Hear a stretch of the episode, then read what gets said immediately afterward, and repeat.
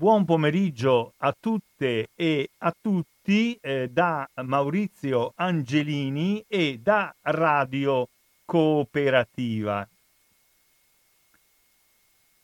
Questa trasmissione è la trasmissione settimanale dell'AMPI, Associazione Nazionale eh, Partigiani d'Italia, va in onda in diretta il 29 di eh, maggio del 2020 ed è dedicata ad un argomento eh, del quale ormai eh, da eh, diversi giorni, ma da non moltissimi giorni, da due giorni sentiamo oh, parlare e l'argomento è il piano per la ripresa economica e sociale eh, dell'Europa. Chi mi ascolta in diretta sarà stupito di questa ripetizione iniziale che va eh, spiegata con un mio errore tecnico. Ho registrato i primi tre minuti di questa trasmissione in diretta senza alzare il cursore che mi dà per così dire voce e quindi i primi tre minuti della registrazione che pure è avvenuta eh, sono stati eh, muti dal punto di vista della registrazione, ascoltati da voi ma non ascoltabili da chi i primi tre minuti la ascolterà in registrata. Domando scusa e, e entro subito nel merito della questione ripetendo che molte delle trasmissioni di Radio Cooperativa, ivi presenti le eh, trasmissioni eh, dell'AMPI di Padova, sono riascoltabili entrando nel sito della radio www.radiocooperativa.org entrando nella sezione archivio. Allora dicevo che eh, questo programma eh, di ripresa, Fondo per la ripresa europea, adesso lo chiamiamo in italiano, è stato presentato solo due giorni fa dalla Presidente della Commissione europea Ursula von der Leyen. Ho pensato che la cosa migliore per favorire la uh, conoscenza uh, di questo nuovo istituto stia nella conoscenza diretta del discorso che la Ursula von der Leyen ha fatto davanti al Parlamento europeo. E siccome il discorso mi pare chiaro e non particolarmente lungo, penso di aprire questa mia trasmissione che ha una funzione così anche di documentazione per tutti quelli che ci ascoltano, leggendovi il discorso stesso. Eh, la voce è la mia, non è quella della signora Ursula von der Leyen, ma il, eh, il, il testo è quello che si può facilmente scaricare da internet. Signore e signori deputati, l'Europa è una storia generazionale. Ogni generazione in Europa a sua volta ha una sua storia. La generazione che ha fondato l'Unione Europea ha sentito parlare di una costruzione di una pace duratura all'indomani della distruzione del dolore della guerra. Per la generazione successiva si trattava di perseguire il benessere e la libertà come obiettivi, scegliendo l'unità del mercato interno e poi la moneta unica. E poi si è trattato tentato di riunire la famiglia europea accogliendo i nostri fratelli e sorelle che una volta erano separati da noi nel cuore dell'Europa. In queste prime righe di questo discorso, che come tutti i discorsi ufficiali ha naturalmente anche una parte di retorica, di appello ai sentimenti, Ursula von der Leyen ricorda i primi anni di vita della Unione Europea. Ricordiamo che il trattato da parte dei sei paesi fondatori è stato firmato a Roma nel 1957.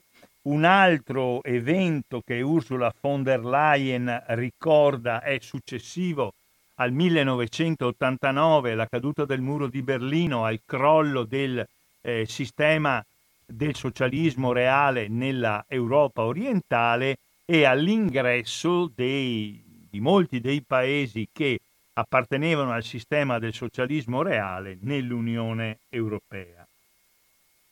Tutte queste generazioni e tutti questi traguardi storici, riprende Ursula, sono stati fonte di ispirazione per chi verrà in futuro e si sono basati sui successi del passato. Si è trattato tante volte di scegliere e le scelte fatte sono state quelle di un percorso comune nella stessa direzione. In questi momenti decisivi abbiamo sempre scelto di andare avanti e di andare avanti insieme. È così che abbiamo costruito un'unione di pace e di benessere che non conosce nel mondo uguali e nemmeno precedenti nella storia. E adesso eh, la Ursula viene al, al presente. Onorevoli deputati, si rivolge, ripeto, ai parlamentari del Parlamento europeo, siamo in un momento decisivo. Tutto è partito da un virus invisibile all'occhio umano, ne è nata una crisi economica senza precedenti di portata mastodontica.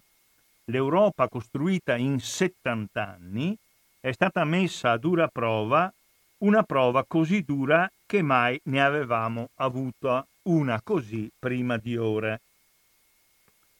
Delle cose che erano scontate per tutti sono state messe in discussione. Questa crisi ha tante ripercussioni più o meno visibili su tutti i Paesi membri dell'Unione e nessuna di queste potrà essere risolta o quantomeno affrontata da paesi che si mettano in isolamento, quindi afferma il principio di una collaborazione e di una solidarietà dell'Unione. Quello che fallisce in un paese può essere un'opportunità in un altro, ma anche un'economia che tentenna in un angolo dell'Unione Europea può avere ripercussioni ancora più negative su altri Paesi membri. Abbiamo visto in tutti gli stati, quando parla di stati parla dei 27 rimasti, a cosa portano le disparità e le diversità sul piano fiscale e sul piano della sovranità. In questo momento non c'è più l'equilibrio di prima, ci troviamo sempre di fronte alla stessa scelta binaria, eh, binaria o questo o quello. E quali sono le alternative secondo la Ursula? Se dobbiamo procedere da soli, lasciandoci alle spalle paesi e regioni e accettare un'unione di chi ha e di chi non ha. Oppure, se dobbiamo procedere insieme e battere un sentiero che poi sarà percorso anche dalle prossime generazioni future. La scelta tra queste due alternative è chiara. Io, adesso parla come Presidente della Commissione a nome della Commissione europea, di quello che potremmo definire, ma è del tutto improprio, il governo europeo che si presenta di fronte al Parlamento europeo il 27 maggio, ma non è assolutamente vero che il governo europeo e il Parlamento europeo hanno poteri paragonabili a quelli dei governi nazionali e dei parlamenti nazionali, eh, io voglio fare un nuovo ulteriore passo avanti insieme. L'Europa è una opportunità di investimento in una ripresa comune, in un futuro comune. Nell'Unione Europea le aziende e i cittadini dipendono e contano le une sugli altri la coesione, la convergenza e gli investimenti sono un beneficio per tutti. Ed è per questo, e a questo punto viene proprio a presentare, abbandona il terreno dei principi, delle rievocazioni e viene più al concreto, è per questo che la Commissione oggi propone un nuovo strumento di ripresa che si chiama Next Generation Unione Europea, cioè la prossima, la generazione che verrà, per l'importo di 750 miliardi di euro. Questo fondo per la nuova generazione europea, che nasce naturalmente dall'esperienza e dalla devastazione della pandemia, si aggiungerà al quadro finanziario programmatico che è stato riveduto per 1100 miliardi.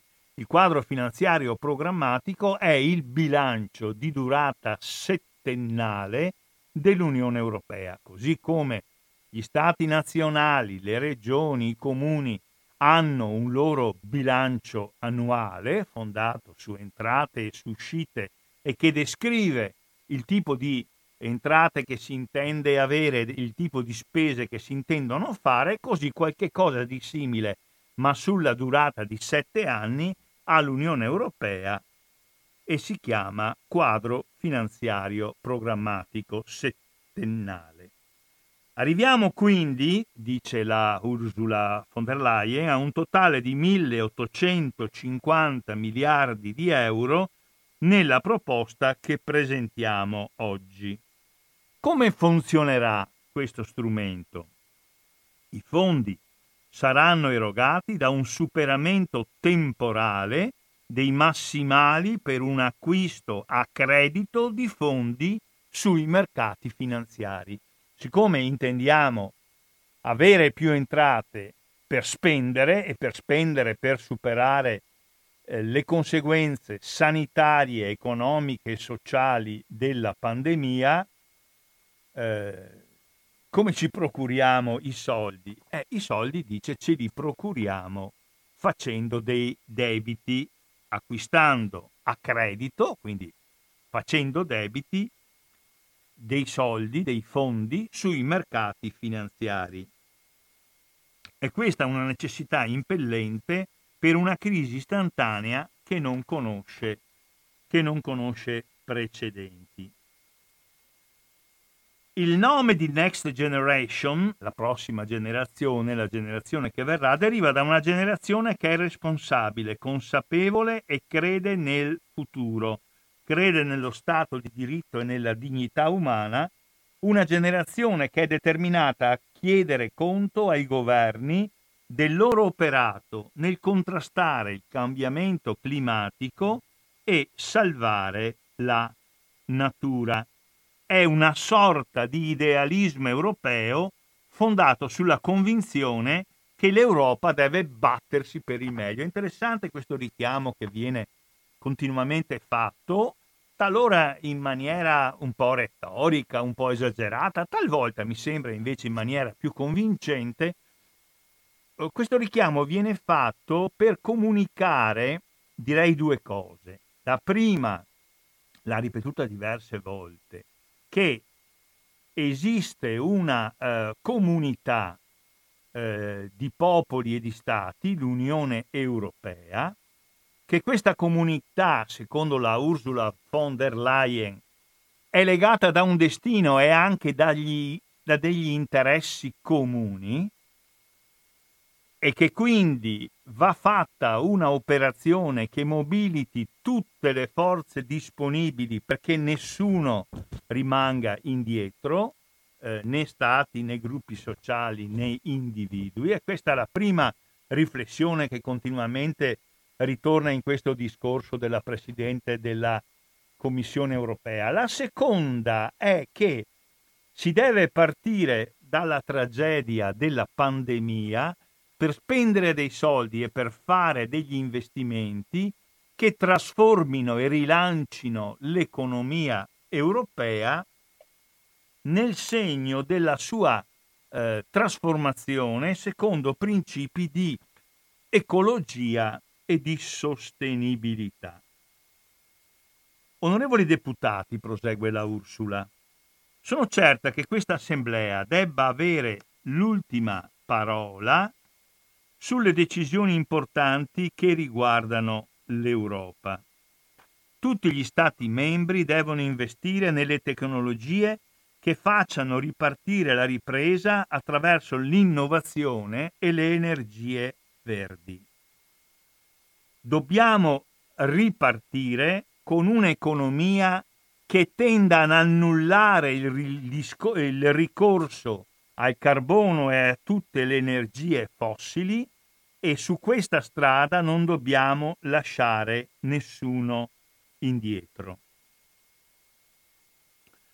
Dobbiamo sostenere la eh, cultura, la preparazione professionale e culturale di tutti i giovani, dobbiamo sostenere le persone che eh, perdono il lavoro e a coloro che perdono il lavoro dobbiamo, so- dobbiamo garantire, dice la Ursula von der Leyen, oltre ai giusti, necessari e immediati sussidi, anche nel periodo della disoccupazione la formazione e il riorientamento eventualmente necessario per potersi adattare a questo mondo in rapido cambiamento. Salto qualche riga, parliamo di 750 miliardi di euro dalla Commissione, di cui 500 saranno erogati sotto forma di dono e 200 sotto forma eh, di sovvenzioni. Quindi ci saranno circa 750 miliardi disponibili per tutti i paesi europei, dando la priorità a quei paesi che maggiormente sono stati colpiti dalla pandemia, 500 miliardi di euro dal bilancio europeo verranno donati ai paesi che hanno maggiormente bisogno e quindi questi paesi non avranno nessun obbligo di restituzione e eh, non do- dovranno quindi aumentare il loro debito, mentre 200 miliardi sotto forma di sovvenzioni, di crediti, dovranno essere rimborsati, ma come vedremo in tempi molto lunghi e a tassi di interesse molto bassi. Queste sovvenzioni sono un investimento comune dell'Unione Europea, non c'entra nulla con l'indebitamento eventuale degli stati in passato. Queste sovvenzioni saranno degli investimenti chiari nelle priorità europee. Poi andiamo a vedere una parte conclusiva. Questi investimenti sul bilancio europeo porteranno per tutti grandi benefici. Inoltre dice, la Commissione europea si, pro- si preoccuperà di avere un aumento delle sue entrate. Perché? Perché il bilancio dell'Unione Europea è sostanzialmente fatto di contributi da parte dei Paesi membri ed è fatto anche dal trasferimento al bilancio dell'Unione Europea di una parte dell'imposta sul valore aggiunto dell'IVA incassata dai diversi, eh, dai diversi paesi. Mi pare che sia la prima volta che la Presidente della Commissione europea propone di eh, riscuotere delle tasse, adesso vedremo di quali tasse si paga, che andranno direttamente al bilancio dell'Unione Europea. Quindi il bilancio dell'Unione Europea si dovrebbe fondare non solo come avviene attualmente su trasferimenti che vengono dai singoli paesi europei, ma anche sulla riscossione da parte dell'Unione Europea di alcune tasse e ci vengono nominate, sia pure ancora in maniera non eh, dettagliatissima. Dovremo, eh, dice la Ursula von der Leyen, imporre una tassa sulla emissione di anidride carbonica. Dovremmo imporre una tassa sull'acquisto di beni che siano stati prodotti in Europa o fuori dell'Europa utilizzando una energia prevalentemente fossile. Dovremo imporre una tassa, aggiunge la nostra Ursula von der Leyen, su tutto il commercio digitale dove vengono generati miliardi di utili e ci dovrà invece versare un contributo per il bene comune. E andiamo alla conclusione. Onorevoli deputati, è il momento di prendere le decisioni giuste. Quelli che oggi hanno paura degli investimenti coraggiosi debbono tenere presente che domani i costi della non attività di oggi saranno molto superiori. Parliamo di creare una base comune per il nostro futuro comune, in questo modo possiamo creare un'Europa e un futuro diverso. Dobbiamo uscire da questa crisi che non conosce precedenti. Lasciamoci quindi ispirare dall'idea che ha portato all'Europa che conosciamo. Siamo di fronte a una crisi molto forte, ma non sono meno forti le possibilità per l'Europa e quindi anche le nostre responsabilità per l'Europa. In questo contesto dobbiamo fare la cosa giusta. Possiamo adesso gettare le basi per un'Europa che contribuisca alla lotta contro il riscaldamento del clima, per una Europa che utilizzi al meglio tutte le tecnologie digitali, ma come ha detto prima la Ursula, sappia tassare anche le ricchezze che derivano dall'uso a livello commerciale del digitale per un'Europa meglio dotata per le sfide future. E conclude la Ursula von der Leyen il suo eh, discorso al Parlamento europeo del 27 maggio ultimo scorso, tornando un po' alle origini, come ha fatto nella parte iniziale. 70 anni fa i nostri padri fondatori hanno fatto il primo passo coraggioso per creare un'Europa basata sulla pace e sul benessere. Siamo giunti al momento di scrivere un nuovo capitolo in questa storia generazionale facendo un ulteriore passo coraggioso verso l'Europa della sostenibilità. Lo dobbiamo alle prossime generazioni e conclude con un viva l'Europa. E questo è il discorso che Ursula von der Leyen ha fatto davanti al Parlamento europeo annunciando l'istituzione di questo fondo per la ripresa europea, spiegando come esso eh, verrà finanziato, sottolineando che chi è stato maggiormente eh, danneggiato dalla pandemia riceverà con il contributo di tutti i maggiori aiuti. I due paesi che vengono immediatamente in mente in Europa sono purtroppo l'Italia e la Spagna, riconfermando quindi che chi eh, ha di più darà di più e chi ha perduto di più avrà di più, perché questo è il concetto, e poi precisando che i fondi non dovranno servire solamente eh, per distribuire dei sussidi eh, per fare un'operazione di emergenza assolutamente necessaria in una fase iniziale, no? Non puoi pensare di non distribuire sussidi alle persone, ai lavoratori, alle famiglie, non puoi eh, pensare di non dare dei soldi immediatamente a chi deve fare attività di impresa perché questi soldi non li ha e non li ha non per colpa sua ma perché non ha potuto lavorare quell'impresa muore. Questo è assolutamente necessario, questo è del tutto evidente, ma è del tutto evidente anche che la soluzione consisterà in una ripresa economica non qualsiasi. Ecco, mi pare che la Ursula von der Leyen dica una ripresa economica non eh, qualsiasi.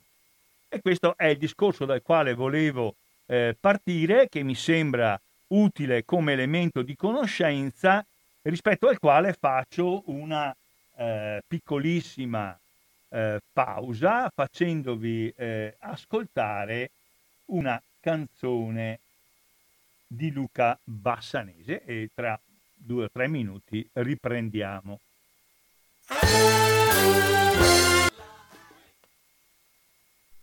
Ecco, riprendiamo in diretta venerdì 29 maggio 2020 dopo aver ascoltato questa simpatica canzone di Luca Bassanese nel paese di eh, Teoria.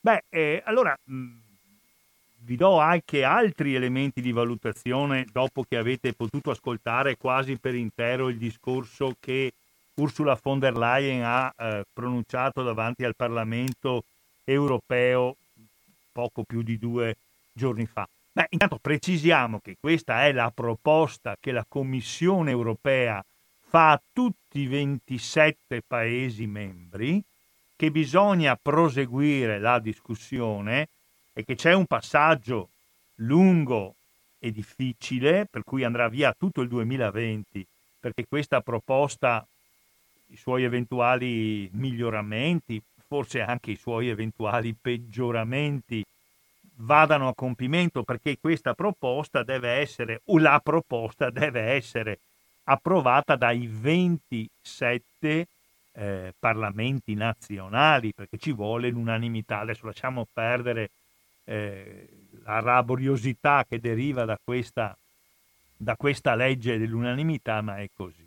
Ma dobbiamo sapere che è una proposta. Certamente la proposta viene da tutta la Commissione europea, perché nella Commissione europea eh, ci sono eh, persone a partire dalla Ursula von der Leyen tedesca, Paolo Gentilori eh, italiano e poi membri di... quindi il fatto che venga dalla Commissione europea, insomma, non, non le toglie, anzi le dà molta solidità. Ma noi sappiamo e occupiamoci di questo all'inizio che eh, ci sono delle opposizioni a questa proposta e sono i cosiddetti paesi eh, frugali, cioè questo asse che si è costituito tra l'Olanda, l'Austria, la Svezia e la Danimarca, quindi come vedete paesi prevalentemente del centro e del nord dell'Europa, tra l'altro con governi diversi, perché la, l'Austria ha un governo di destra, il cardinale, il, cardinale, il cancelliere Sebastian Kurz è un democristiano ed è eh, il suo più grosso partner di governo è il Partito Liberale, un partito di destra. L'Olanda, anche questo, è un paese a direzione liberale. Siamo nell'ambito di un centrodestra più moderato di quello olandese, ma come ho detto altre volte, la Svezia e la Danimarca sono paesi che hanno sempre avuto una forte presenza e che hanno attualmente dei presidenti del Consiglio dei Ministri socialisti. Questi eh, non hanno preso una posizione di nettissimo rifiuto, non hanno alzato eh, e se ne sono andati, andati fuori, no? Però, però ci sono e ci vuole l'unanimità. Come sapete, questo asse Olanda, Svezia, Danimarca, Austria era contro ogni ipotesi di sostegno finanziario a fondo perduto ai paesi eh, europei più colpiti dall'epidemia di coronavirus. Eh, I leader di queste quattro capitali del centro-nord Europa non vogliono sentir parlare di quelli che loro chiamano regali. Al massimo loro sarebbero disponibili a fare dei prestiti eh, ponendo delle condizioni e eh, monitorando continuamente la destinazione eh, delle risorse. È un dato di fatto comunque che loro che sono partiti così, dicendo al massimo noi siamo disponibili a fare dei prestiti, non si siano levati come un solo uomo come una sola donna, come volete voi, contro la eh, proposta della Presidente della eh, Commissione, anche se hanno subito espresso eh, le loro, eh, le loro uh, riserve. Eh, dopodiché credo che nella discussione eh, si possano fare anche delle osservazioni ad alcuni di questi paesi. La più facile delle quali da fare è l'osservazione che si può fare alla Olanda. Come sapete, l'Olanda, pur essendo all'interno dell'Unione Europea, attua dei trattamenti fiscali assolutamente di favore a qualunque multinazionale che vada a stabilire la sua sede in territorio olandese, ad Amsterdam, all'Aia, dove volete voi, eh, con, con ciò facendo una concorrenza sleale a tutti gli altri paesi dell'Unione Europea eh, nei quali per esempio i profitti, i dividendi che dovrebbero essere distribuiti agli azionisti di quelle multinazionali in quei paesi, in Italia, in Francia, in Germania, avrebbero trattamenti molto più solidi, molto più pesanti. E quindi eh, è facile fare i rigoristi quando una parte importante eh, delle risorse che tu hai derivano dal fatto che fai trattamenti fiscali di favore danneggiando i tuoi eh, i tuoi eh, concorrenti. Però è un dato di fatto che non può essere assolutamente dimenticato che eh, ciò che ci fa cambiare più, eh, ci fa valutare con, una, con, un certo, con un certo favore, io non nascondo assolutamente di essere favorevolmente colpito da questa proposta che ritengo essere veramente una proposta completamente nuova, ciò che mi colpisce è l'atteggiamento nuovo della Germania. Eh, intanto perché la Germania già preparando quel documento assieme alla Francia, il famoso documento Macron-Merkel, eh, in cui proponeva di eh, donare come finanziamenti a fondo perduto 500 miliardi di euro ai paesi maggiormente colpiti dalla pandemia, in, facendo questa proposta che adesso viene addirittura migliorata dal piano della Commissione europea, la Germania ha completamente cambiato linea. La Germania ha eh, messo completamente da parte la sua linea storica che è quella eh, del non fare debiti, del pareggio di bilancio a tutti i costi, eh, del terrore dell'inflazione. Questa è completamente cambiata. Aggiungiamo che la Germania, che ha dimostrato di fronte alla pandemia eh, solo un mese fa, un mese e mezzo fa, due mesi fa, un'ottima capacità di risposta sanitaria, no? Abbiamo fin dall'inizio osservato che la Germania, eh, prima che scoppiasse la pandemia, aveva 4 o 5 volte i posti di terapia intensiva rivelatisi poi così necessari rispetto a un paese come l'Italia. Ma la Germania è stata in grado di dare molto di più e molto prima, questo lo sanno tutti perché vengono fatti continuamente i paragoni, ai lavoratori e alle aziende di quello che è riuscita a dare all'Italia. Quindi sulla carta la Germania, in una logica in cui ciascuno va per conto suo, e allora non si capisce se l'Unione Europea è la somma di 27 o 28 paesi, ciascuno dei quali va per conto suo, anzi cerca un po' di, di fregare o comunque non gli interessa quasi nulla del male, delle sventure dell'altro, un'Unione Europea non, non, si capisce che unione sia. Bene, la Germania, che pure aveva, non, non mi ripeto,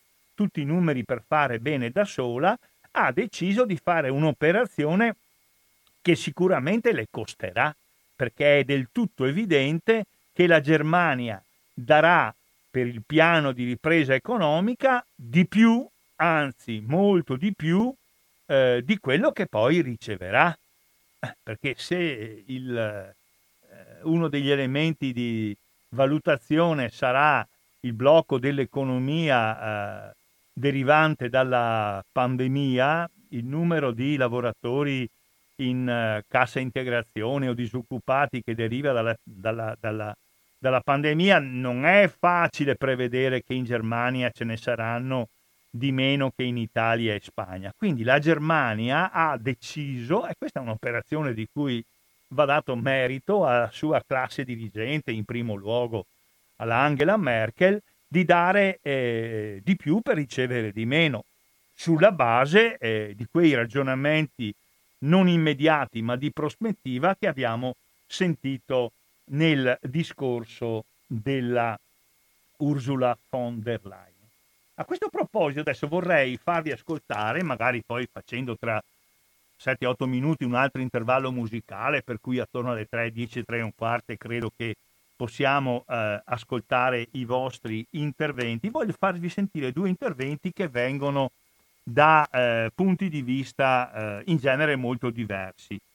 l'intervento sul manifesto, quotidiano di estrema sinistra, si chiama ancora quotidiano comunista, del suo vice direttore Tommaso Di Francesco, che comincia così, lo trovate sul manifesto di oggi, eh, di eh, venerdì 29 maggio. Non dovremmo esultare.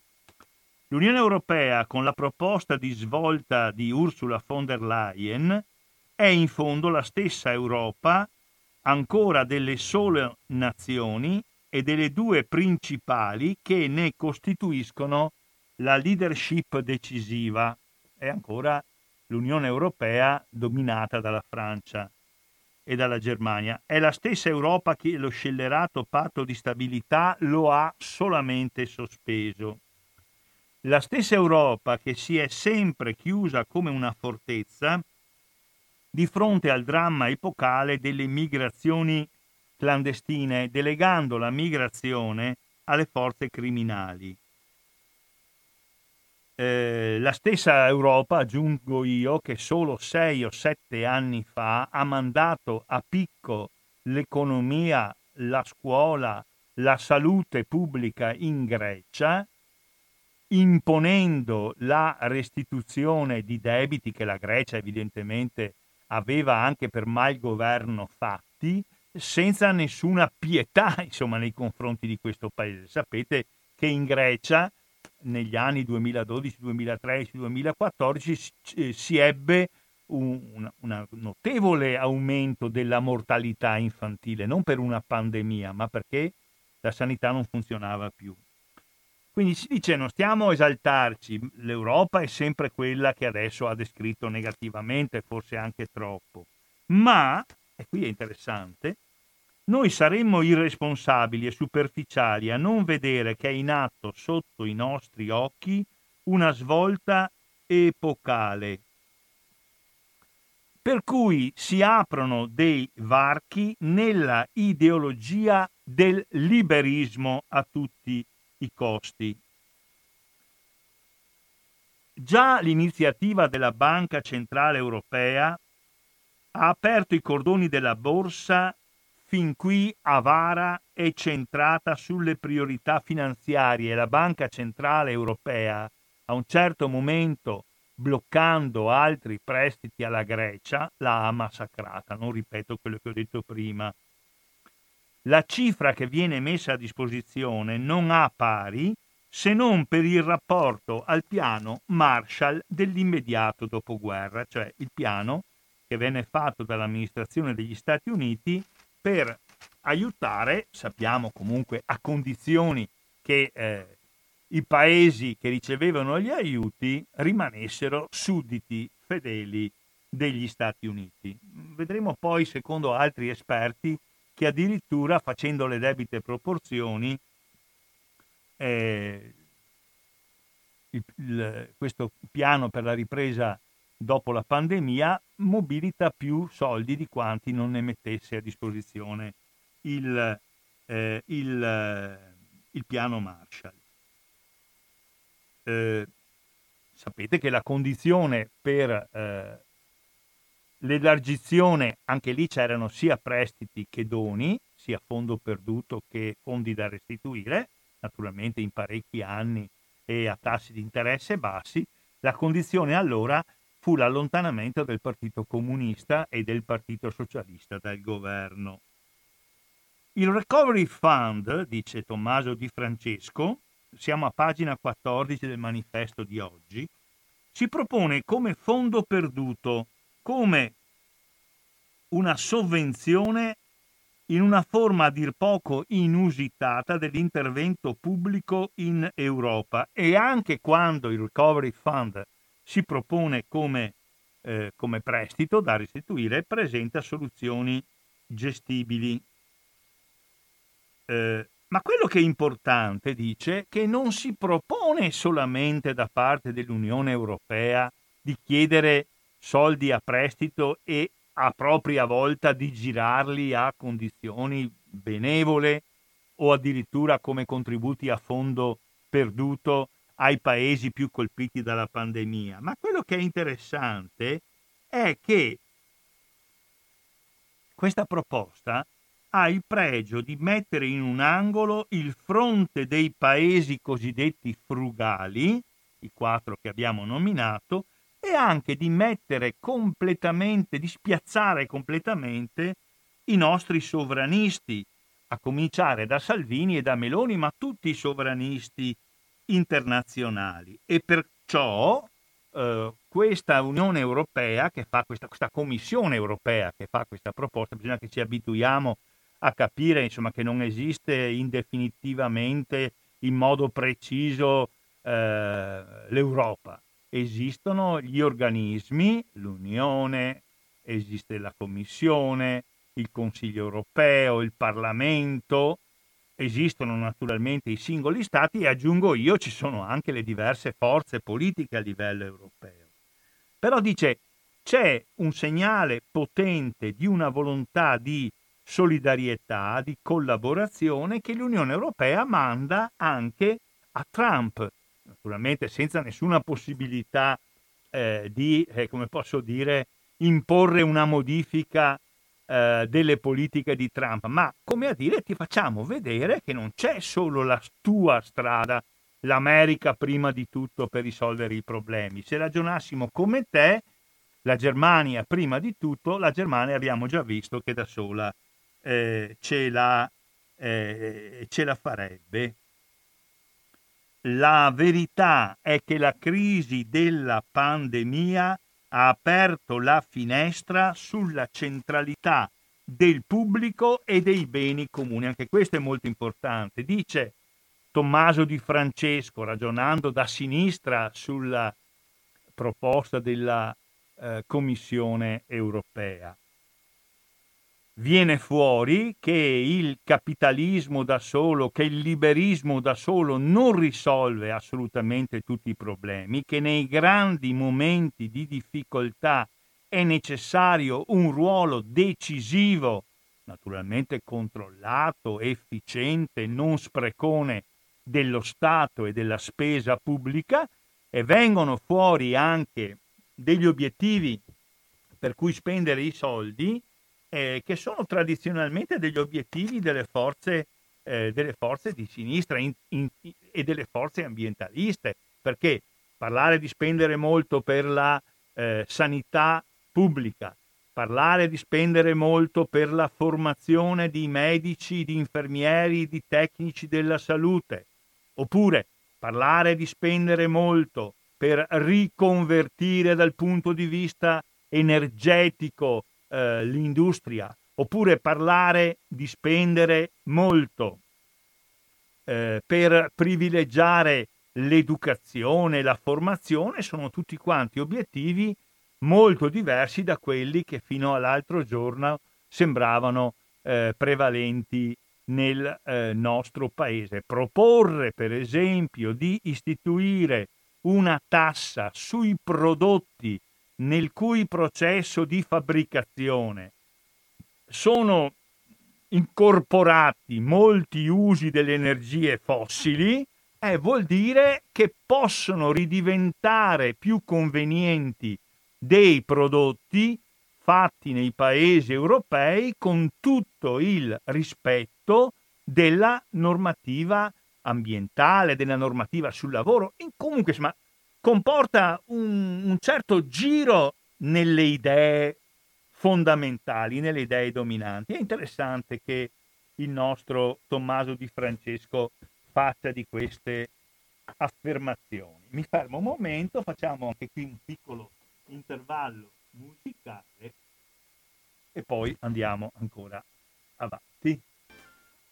E sfumo anche questa bella canzone di Luca bassanese desti- dedicata a un partigiano vicentino Silva, di cui adesso vi, racconta, eh, vi ha raccontato con un bel accompagnamento musicale, con parole toccanti e adatte l'ultimo giorno di vita dell'ultima battaglia di Silva contro i nazifascisti. Allora vorrei per concludere, poi vi passo naturalmente la parola con le telefonate allo 049 880 90 20 leggervi qualcosa dal sole 24 ore, quindi come sentite adesso volutamente lo faccio spesso, mi pare giusto fare così, vi faccio sentire anche delle voci diverse. La prima era la lettura eh, dall'editoriale di Tommaso Di Francesco, vice direttore del Manifesto. Beh, e allora eh, Gianni Toniolo, che è un economista di Ca' Foscari, eh, ormai anziano, credo che vada verso gli 80 anni, è stato un bravo professore eh, di economia politica di area cattolico-democratica, direi un prodiano, se volete che usiamo eh, questo termine, eh, fa un, un, lungo editoriale a pagina 23 del Sole 24 ore. E dopo aver eh, ripetuto le cose che prima vi dicevo, il governo tedesco ha gestito bene la crisi sanitaria, ha costruito nel tempo un bilancio che consente di mettere in campo 500 miliardi di euro per il sostegno eh, all'economia.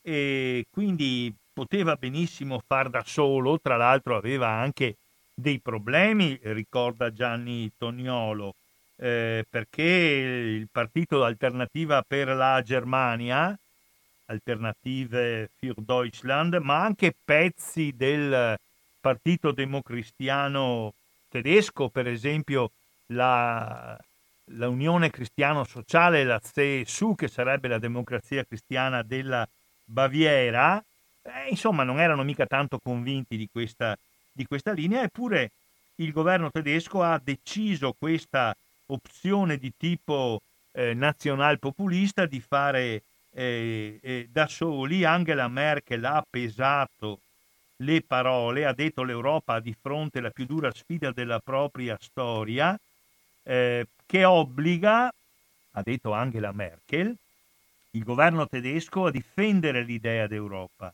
perché lo Stato nazionale da solo non ha futuro. Eh, quello che possiamo dire subito, scrive Gianni Toniolo, sempre sul Sole 24 ore a pagina 23, è che la classe dirigente tedesca è consapevole che non ci può essere Europa senza Germania né la Germania senza l'Europa. Poi eh, Gianni Toniolo fa un, un, utile confronto con il piano Marshall, del quale se avete interesse potremo anche parlare in modo più approfondito, con dati, con riferimenti, con cifre, in una delle prossime trasmissioni settimanali dell'AMPI. Beh, per limitarci all'Italia, perché il piano Marshall si rivolgeva a tutti i paesi eh, dell'Europa distrutta dalla guerra, siamo negli anni 45, 46, 47, per limitarci all'Italia, essa ottenne dal piano Marshall tra il 48 e il 51 ogni anno doni e prestiti per un importo pari a circa lo 0,6 del prodotto interno lordo. Nei prossimi quattro anni, se passa la proposta così come è stata articolata da parte della Commissione europea, l'Italia potrebbe ricevere ogni anno doni e prestiti per circa il 2% del prodotto interno lordo. Quindi, secondo i calcoli di Gianni Toniolo, l'Italia eh, potrebbe ricevere parecchio di più di quanto non sia arrivato, tutti quanti perlomeno a livello di nominarlo lo fanno, anche vorrei un piano Marshall, di quello che venne dal piano Marshall. Ripetiamo, la condizione dell'argizione del piano Marshall nel 1947-48 era che il Partito Comunista e il Partito Socialista, che allora erano legati da un forte vincolo politico e di azione che il Partito Comunista e il Partito Socialista eh, andassero via dal governo, tanto è vero che nel maggio del 1947 avvenne l'uscita dei comunisti e socialisti dal eh, governo e nel 1948, quando ci furono le elezioni per l'elezione del primo Parlamento, Camera e Senato, dopo la caduta del fascismo, le elezioni del 18 aprile 1948, la democrazia cristiana giocò moltissimo sulla questione del piano Marshall, dicendo se volete, semplifico al massimo, che abbiamo da mangiare, dovete votare la democrazia cristiana e i suoi alleati, ma sostanzialmente la democrazia cristiana, e non dovete votare il fronte popolare, cioè l'alleanza tra comunisti e socialisti e forze minori, perché se vincesse il fronte popolare gli Stati Uniti non ci darebbero più nulla dei benefici del piano Marshall. Eh, quindi stiamo parlando di due cose completamente diverse, però Toniolo dimostra, penso che non, che non dica delle bugie, che l'ammontare dei doni e dei prestiti dalla proposta di piano per la ripresa europea sarebbe superiore a quella eh, del, eh, piano, eh, del piano Marshall. Insomma, ecco, questo mi pare un, un, riferimento e una valutazione che dobbiamo tenere presente. Dico un'ultima cosa, poi è chiaro che adesso io non sono un economista, penso che neanche voi siate degli economisti, ma è giusto che ci andiamo a documentare e a ragionare non per sentito dire. Uh, un'altra osservazione molto importante che si può fare è quella sulla capacità di spendere presto e bene i soldi che ci arriveranno dai finanziamenti di questo piano, mettiamo che questo piano eh, diventi eh, effettivo o qualche cosa perlomeno di molto vicino ad esso, perché noi sappiamo che uno dei problemi che ha la nostra Italia è anche quello di non saper spendere presto e bene i soldi disponibili. Ci sono molti esempi in questo senso che riguardano sia i fondi europei, cioè noi riceviamo dei contributi per sviluppare dei programmi nel, nell'educazione, nell'istruzione, nell'artigianato, nel commercio e in molti casi eh, non riusciamo a spenderli entro i, i tempi dovuti, dobbiamo restituirli. E qui parleremo eh, di un ammontare che sarà dieci volte superiore perché se fino ad oggi noi siamo stati un contribuente attivo dell'Unione Europea, cioè abbiamo dato meno di quello che abbiamo ricevuto, non abbiamo saputo neanche spendere presto e bene quello che abbiamo ricevuto, con questa prospettiva derivante dalla sventura della pandemia, per un certo numero di anni noi saremo contribuenti passivi, cioè riceveremo di più di quello che, eh, di quello che abbiamo dato al bilancio europeo. Sto semplificando al massimo, no? Ci troveremo a avere a che fare con una quantità di risorse molto superiore. È evidente che eh, non, non possiamo permetterci assolutamente il lusso e la follia di non saperli spendere. È evidente che non può succedere quello che è successo per un mese e mezzo, due mesi, nel passaggio tra lo stanziare i soldi per i 600 euro, per i 25, tutto quello che, voi, che sapete benissimo è il momento in cui arrivano ai cittadini, perché, eh, perché, perché sarebbe del tutto eh, intolle, intollerabile. Insomma. Ecco. E quindi credo che eh, la prima riflessione da fare è sulla necessità assoluta di fare un'analisi, di vedere perché tante volte, anche se i soldi ci sono, non si riesce a spenderli presto e bene e di correggere rapidissimamente queste mancanze e, e, questi, e, questi, e questi errori.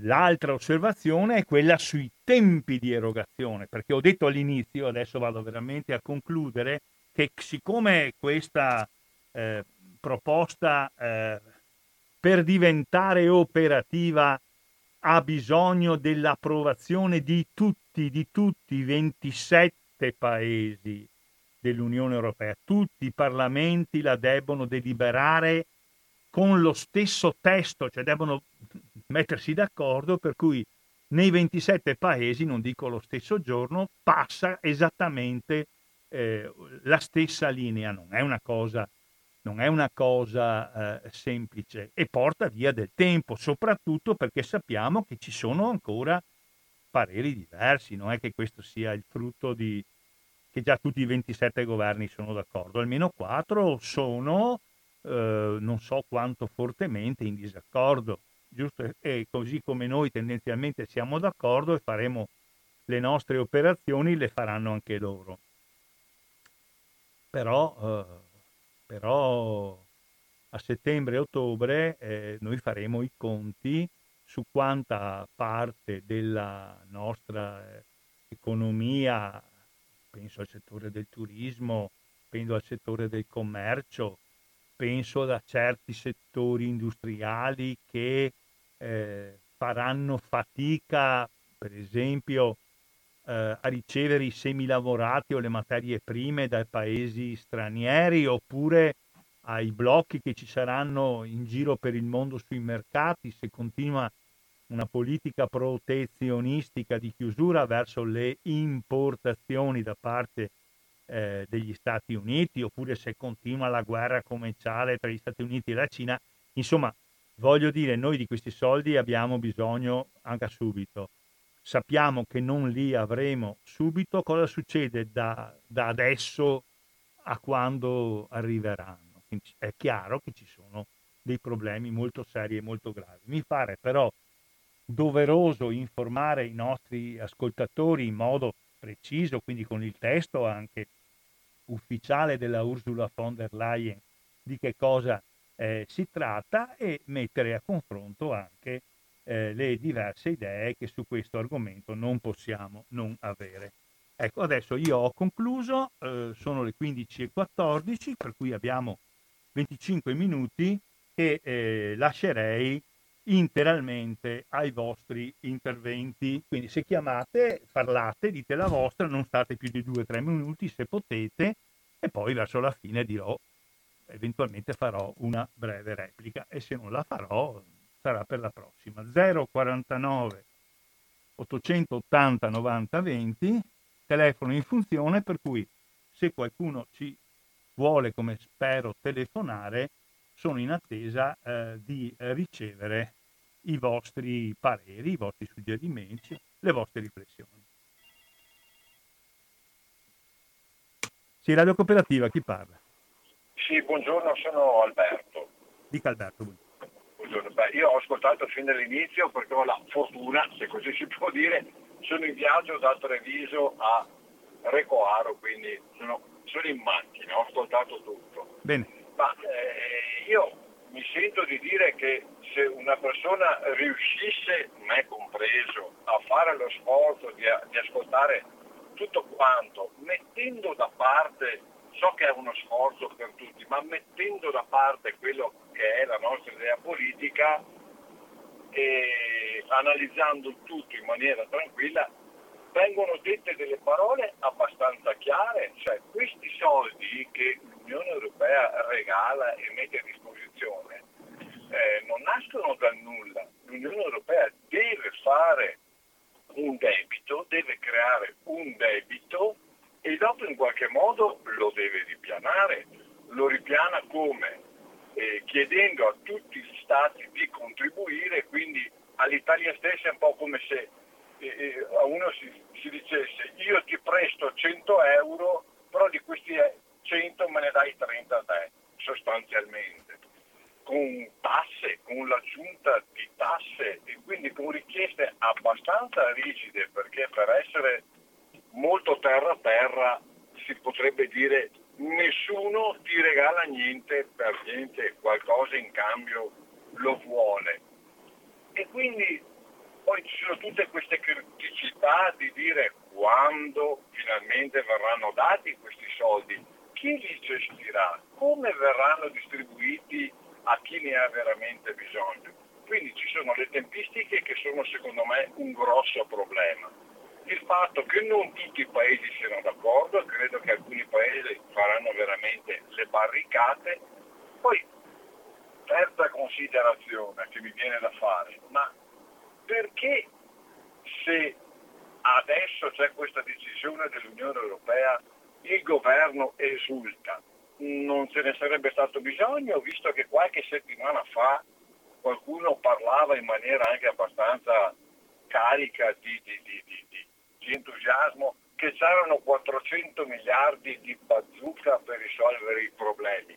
Dopo abbiamo capito che quei 400 miliardi forse erano prestiti quasi impossibili da ottenere, quindi mi sembra che questo governo abbia un po' alla volta fatto delle promesse e adesso ci si attacca a queste grandi cifre che così sulla carta sembrano entusiasmanti, però dopo, ripeto, se andiamo ad analizzare bene tutto quanto l'insieme ci sono parecchi punti abbastanza critici. E ultimissima cosa, eh, mi fa un po' così sorridere le giravolte di un direttore del manifesto che fino all'altro giorno sputava addosso al liberismo, adesso perché arrivano tutti questi soldi pur di dare conto ai sovranisti, allora va bene tutto quanto. Ma no, questo forse è anche un po' il gioco della politica, è anche abbastanza comprensibile. Io comunque ho finito e... Va bene, grazie e buon viaggio e buon lavoro. Grazie a te. Grazie. Benissimo, abbiamo ascoltato un intervento molto articolato di Alberto e ci fa piacere averlo, averlo eh, ricevuto. Il telefono è a vostra disposizione allo 049 880 90 20. Eh, potete dire la vostra, vi ho letto il discorso pressoché integrale della Ursula von der Leyen al Parlamento europeo e poi alcuni commenti, oltre a quelli che ho espresso anch'io, eh, tratti da un editoriale del vice direttore del manifesto Tommaso Di Francesco e dal quotidiano della Confindustria del Sole 24 Ore un intervento dell'economista Gianni Toniolo, economista veneziano di Foscari, ormai in pensione. Controllo che il telefono sia collegato, sì, il telefono è collegato, quindi se volete intervenire io vi aspetto. Finché vi aspetto... Oh, vi faccio sentire un po' di musica, ma appena, appena, eh, appena, no, vi faccio sentire la sigla della radio, che è breve, dura un minuto e mezzo, per cui se qualcuno telefona non dovrà ascoltare più di un minuto e mezzo.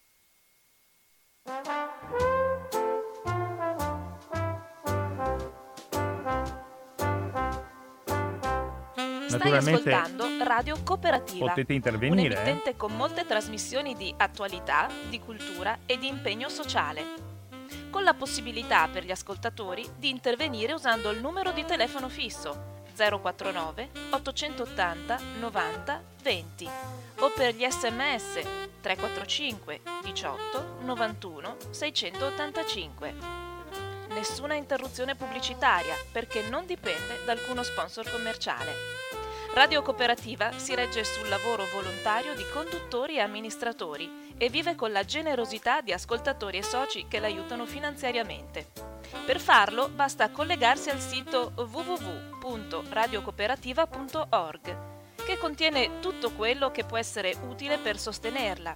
Oppure si può usare il bollettino postale con il numero 120 82 301 intestato a Informazione e Cultura via Antonio da Tempo 2, 35 131 Padova. La frequenza principale è sui 92.7 MHz. Buon ascolto!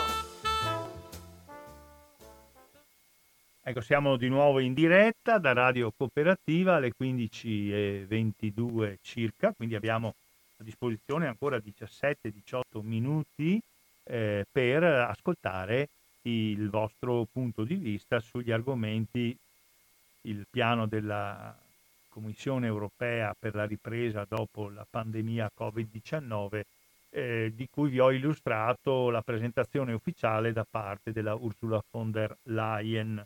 Abbiamo ricevuto un'unica telefonata, quella di Alberto, che ringrazio, eh, ma eh, pensavo di procedere ascoltando in ordine tutte le telefonate che arrivano e poi dando qualche risposta non esaustiva alla fine eh, e quindi vi invito ancora una volta a farvi coraggio 049 880 eh, 90 eh, 20 e siamo a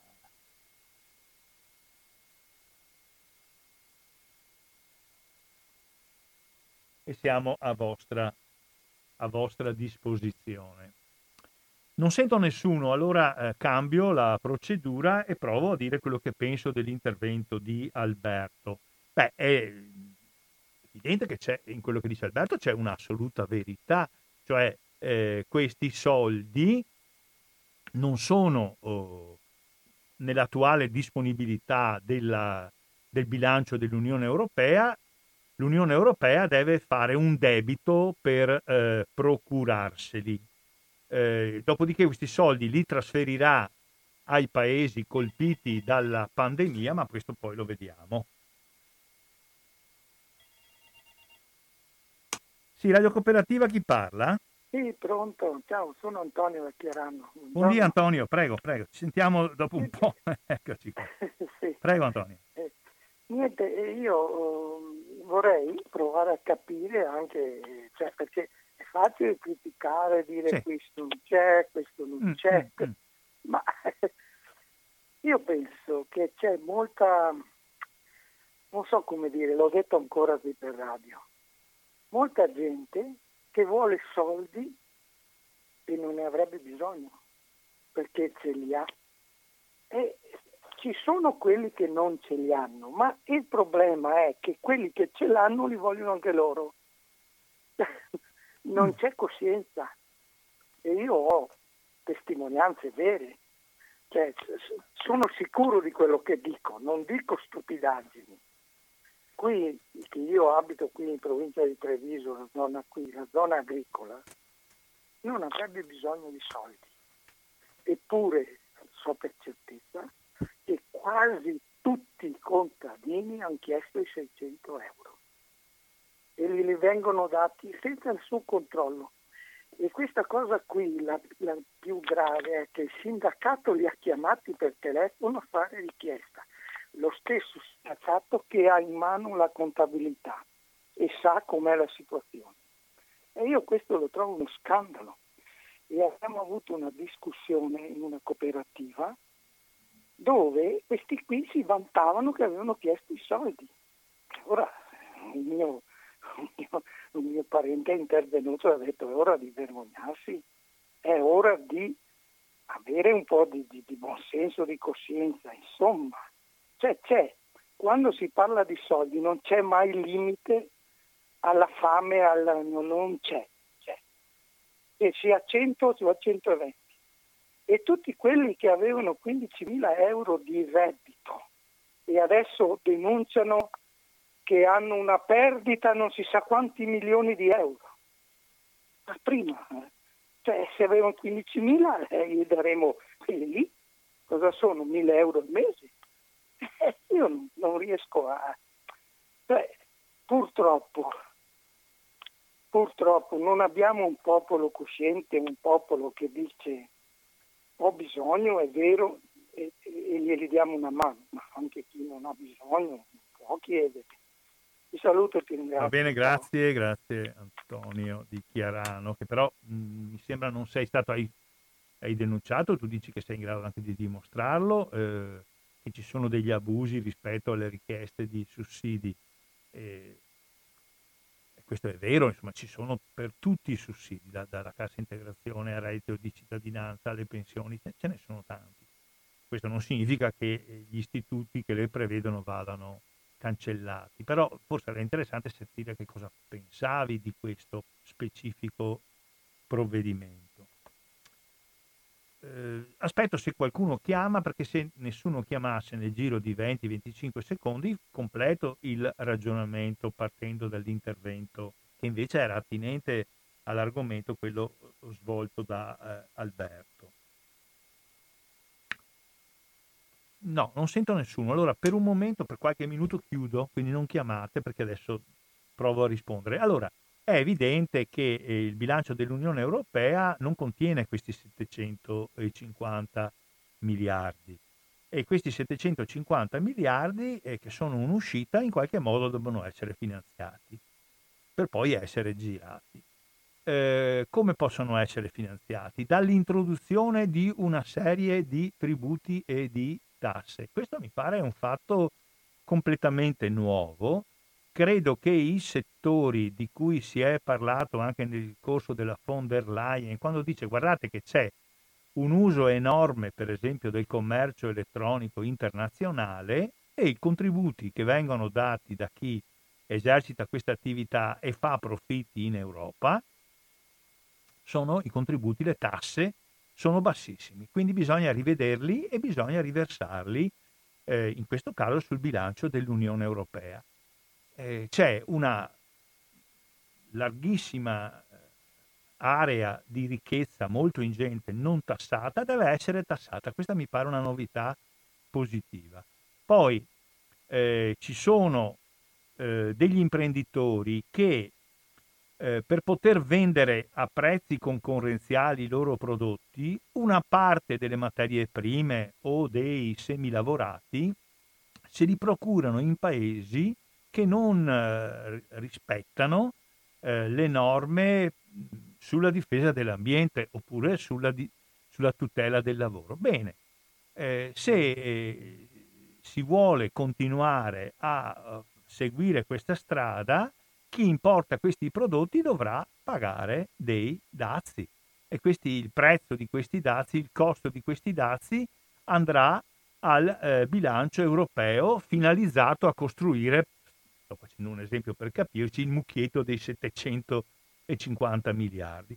Ma poi è evidente che eh, il bilancio europeo si fa sulla base dei contributi che vengono dai diversi paesi europei. Ecco, in questo caso non è che l'Italia o la Spagna o la Francia non pagheranno più il contributo al bilancio europeo, continueranno a pagare il contributo al bilancio europeo, ma data che c'è stata la pandemia, riceveranno in questo caso dal bilancio europeo in termini o di prestiti o di sussidi di, di fondo perduto più di quello che finora hanno dato.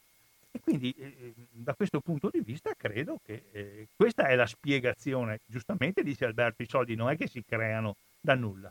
I soldi in più che debbono essere impegnati eh, deriveranno da maggiori entrate e eh, deriveranno eh, da accensione di prestiti, i prestiti vanno restituiti, hanno dei costi e così via. Benissimo, allora i soldi che ci vogliono però questa volta graveranno di più, i contributi che ci vogliono graveranno di più sui paesi che per loro fortuna o magari anche per loro organizzazione o per tutti e due in questa pandemia ci hanno perso di meno.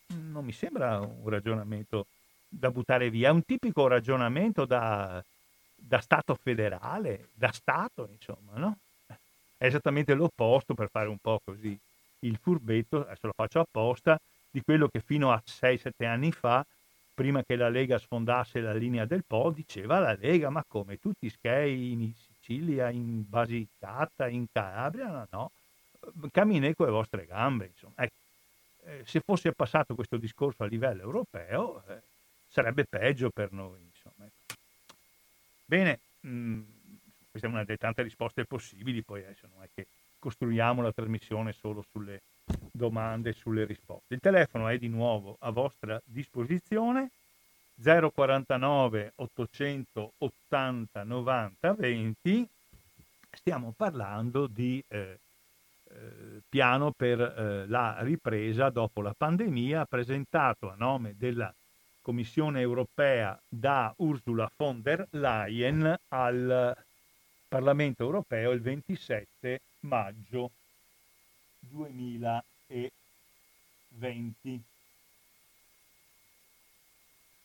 Niente, metto un po' di musica perché oggi siete più silenziosi del solito.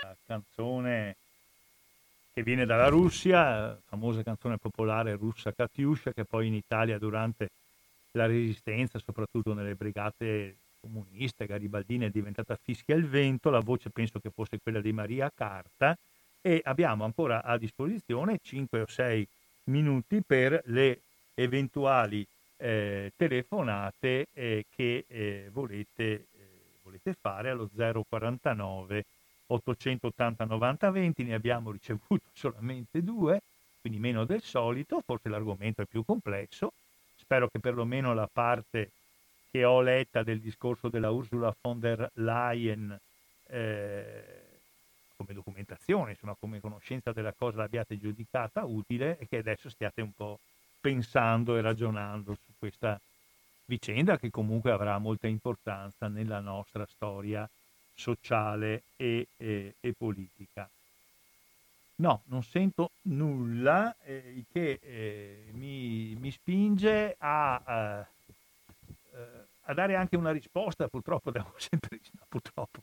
rispondo ad Alberto perché Alberto ha fatto un intervento nel merito e, e merita una risposta del merito. No, ehm, per quanto riguarda la, la, valutazione tutto sommato positiva che viene fatta dal, eh, dal manifesto, no, ma eh, non mi pare che sia proprio una giravolta, nel senso che il manifesto, che è un giornale di, di sinistra, eh, fa un ragionamento di bottega e un ragionamento di valori. Il ragionamento di bottega è questo, dice guarda, c'è una evidente difficoltà da parte delle forze sovraniste a, di tutta l'Europa, in particolare in Italia della Salvini e della Meloni, di fronte a questa proposta. È un dato di fatto che eh, né la Lega né Fratelli d'Italia hanno preso una posizione di assoluto rifiuto, eh, hanno evidenziato che si tratta di una proposta che bisogna che diventi una realtà, hanno sottolineato giustamente che c'è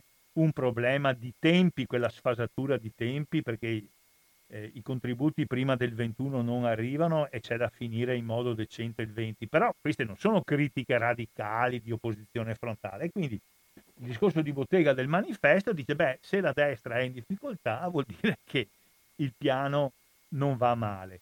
E poi l'altra cosa che il manifesto dice, guarda che questo piano vincola i contributi a degli interventi di natura economica, per esempio sulla trasformazione dell'economia, nel senso di privilegiare le produzioni che, che richiedono una minor quantità di fonti eh, non rinnovabili, nel privilegiare le spese per la sanità pubblica, nel privilegiare le spese per l'istruzione, eh, nel privilegiare le spese eh, per lo sviluppo oh, della digitalizzazione di tutte le operazioni tecniche amministrative che possono essere rese più efficienti con la digitalizzazione. Quindi eh, nel merito anche mi pare che il manifesto dica siamo convinti non solo perché dispiace a Salvini e Meloni, che sarebbe francamente un po' poco, ma perché propone eh, una serie di investimenti eh, ancorati a delle cose che ci sembrano giuste, non i soldi comunque, chiunque li chieda io te li do, adesso sto estremizzando, ma i soldi. D'altro canto, provo a rovesciare il discorso, ma scusate, tutta la discussione che viene fatta attualmente in Italia sulla garanzia che lo Stato è stato richiesto di prestare a Fiat Chrysler, industria dell'auto, Guardate che era fondata su questo ragionamento, cioè è giusto che lo Stato, solo perché una grande azienda che occupa 60.000 persone, più tutti quelli dell'indotto, in nome di questo dica dammi la garanzia per cui estremizzo, se non pago io la rata del prestito la paghi tu, oppure lo Stato qualche condizione deve metterla, no? E allora si dice condizioni possono essere per esempio il mantenimento dei livelli occupazionali, il fatto che i soldi tu li spenda non per pagare i dividendi agli azionisti, no, ma eh, per fare la ricerca, la modernizzazione, gli investimenti, invece di dare eh, 5 miliardi 500 milioni eh, di euro di dividendi agli azionisti, spendi, non dico tutti quei soldi, ma una parte per sviluppare, per esempio, l'auto elettrica che sappiamo tutti quanti che sarà la prospettiva sulla quale tutti quanti si debbono muovere. Siamo completamente dipendenti, per esempio, per quanto riguarda le batterie elettriche, adesso sto semplificando perché me ne intendo pochissimo, dalle importazioni dalla Cina e dalla Corea. Allora, se è giusto che lo Stato, richiesto di qualcosa, ponga delle condizioni, come fa chiunque ti presta dei soldi, a meno che non sia tuo fradeo e qualche volta anche Tofradeo ti pone delle, posizio- delle condizioni, eh, non mi pare che sia sbagliata questa idea di dire non è solo importante che ci siano i soldi, ma anche che siano vincolati a uno sviluppo economico, industriale eh, diverso, no? a uno sviluppo per esempio che garantisca un minor aumento della temperatura, che sappiamo avere dei, delle conseguenze gravissime del clima e cambiamenti. No, non mi pare proprio una cosa così fuori del mondo.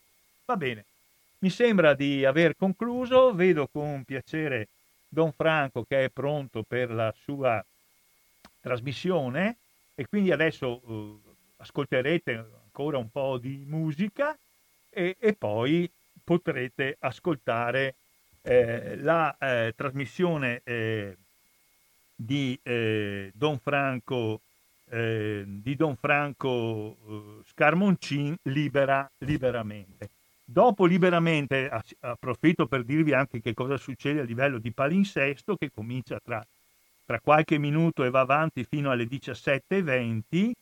Eh, abbiamo onda energetica dalle 17.30 alle 19, eh, solo un salto dalle 19.10 alle 20.40, questa è una trasmissione che ascolto anch'io volentieri, la conosco abbastanza bene, parla di problemi della salute mentale, dalle 20.50 alle 21.20 mezz'ora di musica, dalle 21.30 a mezzanotte e mezza con eh, Francesca e Anna Maria, piccole storie in musica. Ma vi lascio all'ascolto appunto di un po' di musica da intervallo e poi Don Franco Scarmoncin con Liberamente. Così concludo la trasmissione dell'AMPI.